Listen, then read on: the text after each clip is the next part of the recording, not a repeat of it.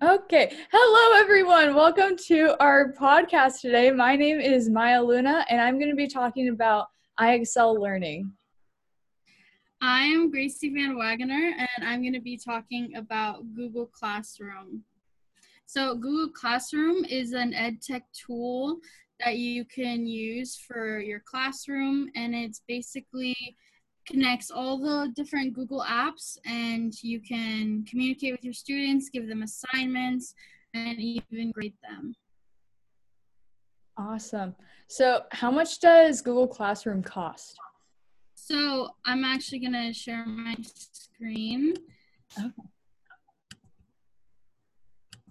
There's two different types of Google Suites. One is Google Suite for Education, and basically it's free and it has all these different things that you can do with it. But there's also a Google Suite Enterprise for Education, and this actually costs money. So it's actually going to be $48 per user per year for faculty and students. So basically it just has everything this one has, the free version, but extra. So it has different little things you can do with it. Nice. So you said it's, sorry, say the price again. So the Google Suite for Education is free for anyone, and the Google Suite Enterprise for Education is going to be $48 per user per year. Okay, so if a teacher was using it, do the students need to pay as well?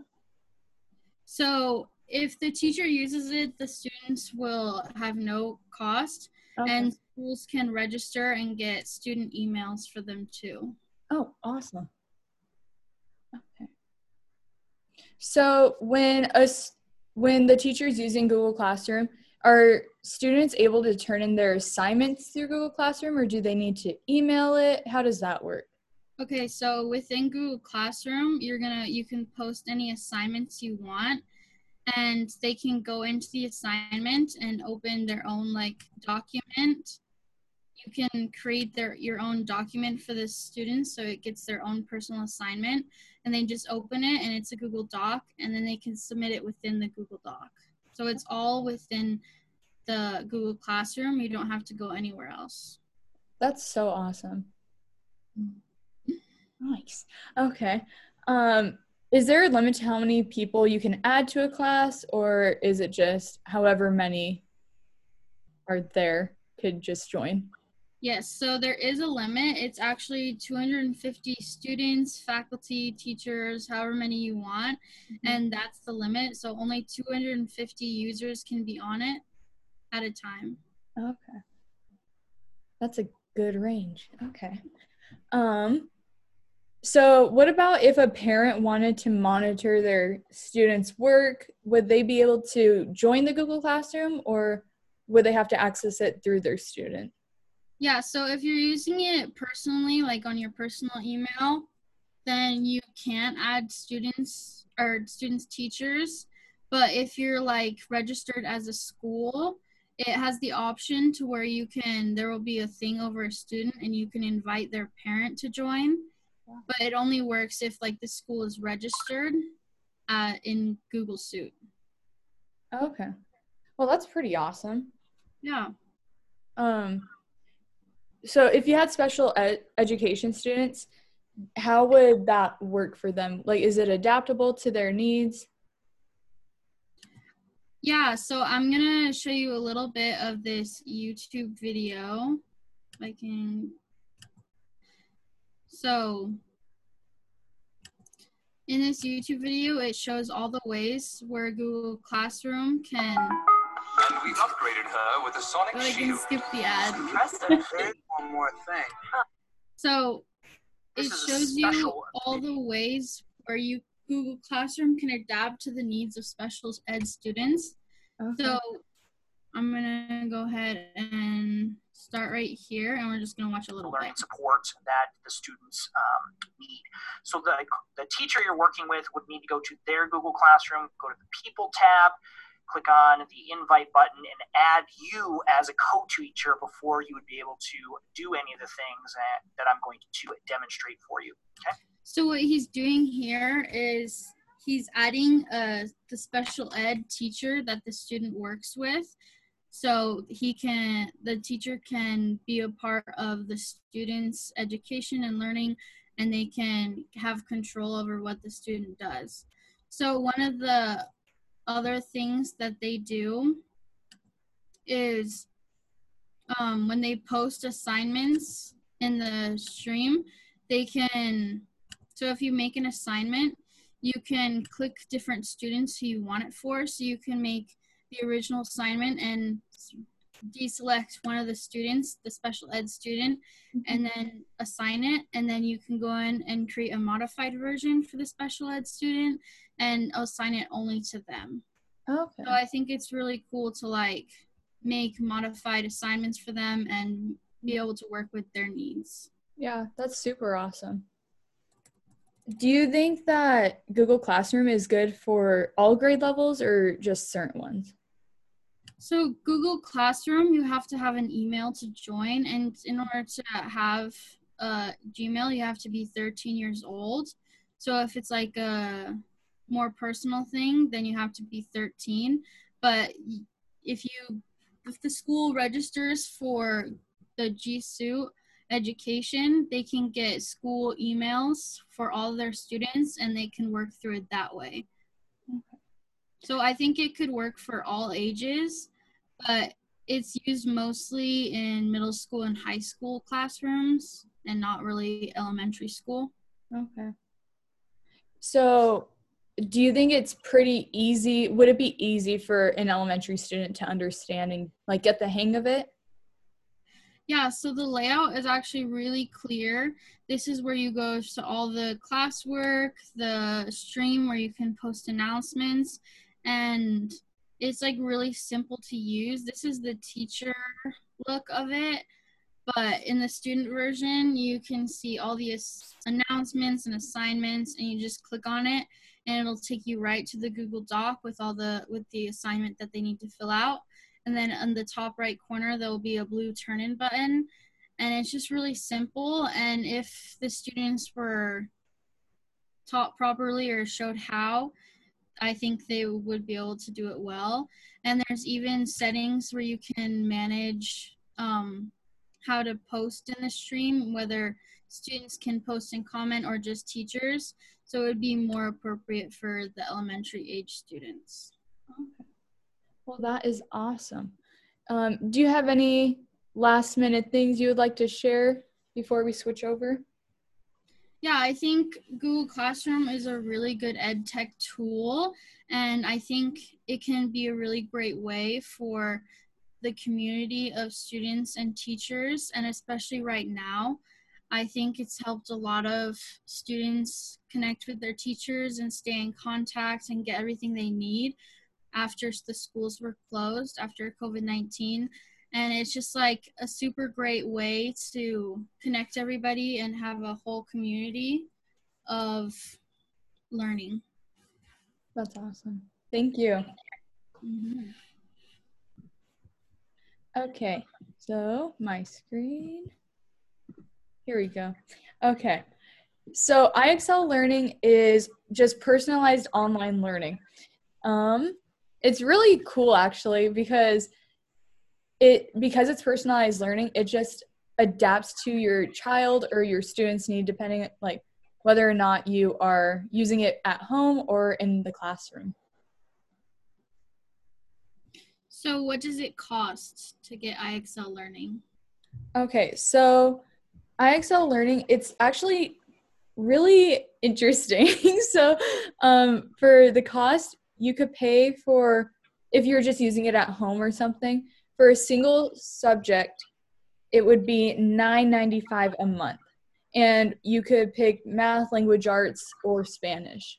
If you do the combo package, it's $15.95 a month for math and language arts. And for the core subjects, it's $19.95 a month for math, language arts, science, and social studies.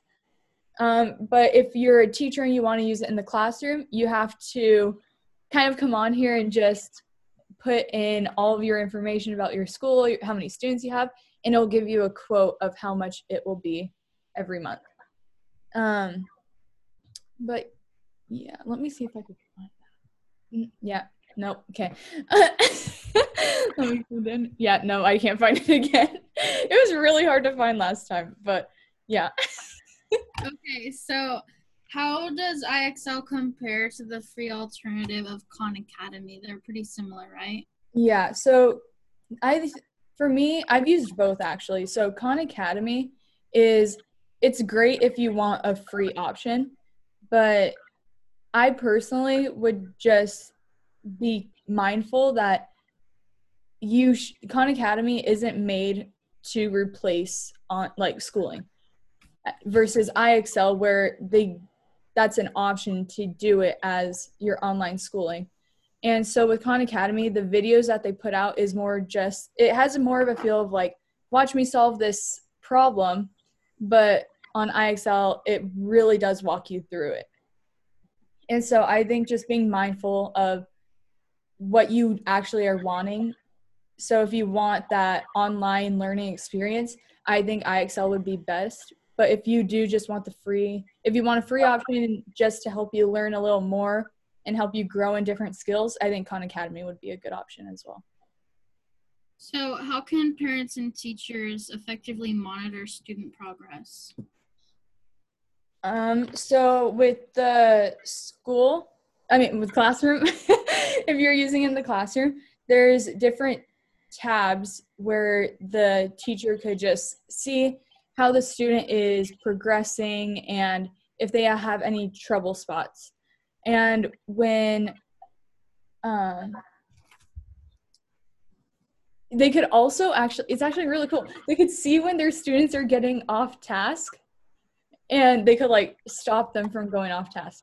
So the teachers are able to see their trouble spots and help them get through it and help them learn more so they could overcome that trouble spot. And they could also just put a stop to when the student is going off track. Because I know for me, whenever I go off track, it's because it's too hard for me, or I just, like, I don't want to put in the effort. And so I think that's good for teachers to have access to see when their students are getting off task, because that could mean that that thing is too hard for that student. But for parents, they could log into IXL with their child's username and password, and then they could click on reports, and there's a lot of different sections just with like things they could look at. Let me see if I can find that. I could find that one. I could do this. So yeah, you'll just log in here, and then there will be different tabs over here with like statistics, and you could also see your child's trouble spots. And yeah, see, it goes from pre-kindergarten actually all the way to 12th grade. That's really cool. So is it effective in learning for all grade levels, or would you say it's more beneficial for the younger grades? I think it would be more beneficial for the younger grades, just because as you get older, the material will get harder. And so it's better to have a teacher there to interact with you to help you get through those harder things that you'll be learning, because when you're going through elementary school, it is going to be a little easier to just do all your work online, because the stuff isn't very hands-on, and so you could just do it all online. So how does IXL adapt to the needs of special education students? So like I was talking about, like it says right here, IXL is personalized learning. And so even for the special education students, it's going to adapt to their needs. And so if you have a special education student who is for example, in 5th grade, but they're still at a 3rd or 2nd grade level, they're going to be adapting back to, it'll adapt them back to their learning needs. And I think that's awesome that it's not just like that for these special education students, but it's like that for all students. And it's going to give them exactly what they need in order to progress at their own speed and help them.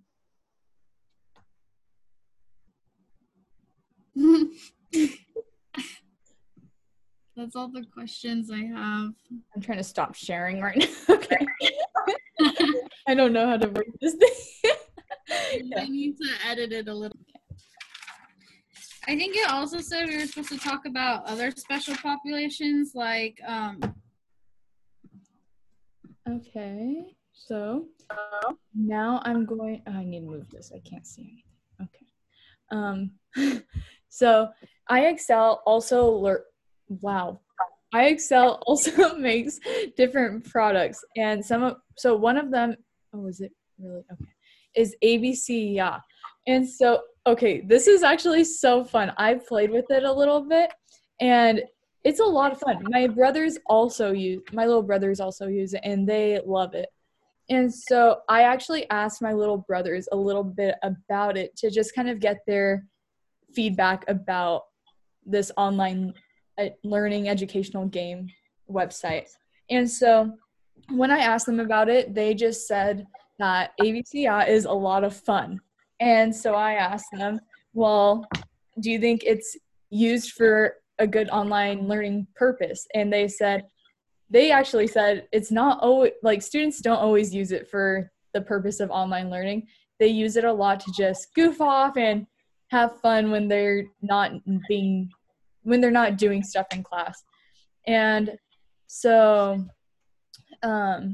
they also said that it's good for kids that are wanting to learn more, but it's not the best for kids who are more advanced. And so if you have a student that's more advanced, you could always encourage them to work ahead of their grade. And so ABCya is actually only offered for pre-K to 5th grade. And so if you have students older than that, won't be a good option because they're not going to get anything out of it. But yeah, they just have educational games, and they're a lot of fun, and they're really good for the grades that they have. So with ABCya, they have monthly subscriptions, and so for the family one, it's $9.99 per month, and with that you get no ads, you get complete mobile access, and you get up to 5 devices. And so you have that, or you could do the 6-month subscription, which is $7.50 a month, or one payment of $44.99. Or you could do the annual subscription, which is $5.83 a month, or one payment of $69.99. But they also offer it for the classroom. And so with that, you could do $25 a month, or one payment of $299.99. And you get up to 30 devices, but you get unlimited access and no ads. But so with premium family and classroom, you get access to the videos that ABCya puts out, and you could set a timer for the access the students or your child will have during the class time. And so if you don't want them on it during certain times of the day, you could just block it and they can't go on it. And you can control the game category access, which I think is super cool, because that means if you want them working on one subject, they could only pick games in that subject. And that's super cool. But yeah. I was gonna say something. Oh yeah, so IXL it is expensive, but so they do offer, like, you could do it for free. It's just you won't be able to track your progress. So I guess I should have said that. If you wanted just use it, you could just come pick a grade, and then you could just do these practices that they have. But if you're wanting to track your progress and you want it to adjust to your needs, you're gonna have to do one of the payment options. But just even to just see where you're at, this is still good, just to come on here and do your thing. But yeah. Did I, wait, stop. Okay. You ready for me? Yeah, go ahead. Okay, so Google Classroom does something, well, Google is really good and diverse, and all the Google products work together. So one of the cool things for English language learners that you can do is get this Google Translate extension, and you can press translate this page. And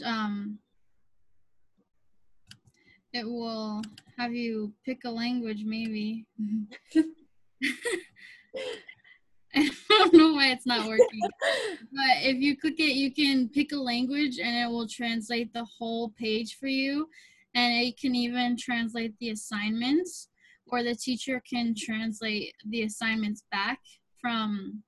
And even in Google Docs, you can translate the whole thing into a different language.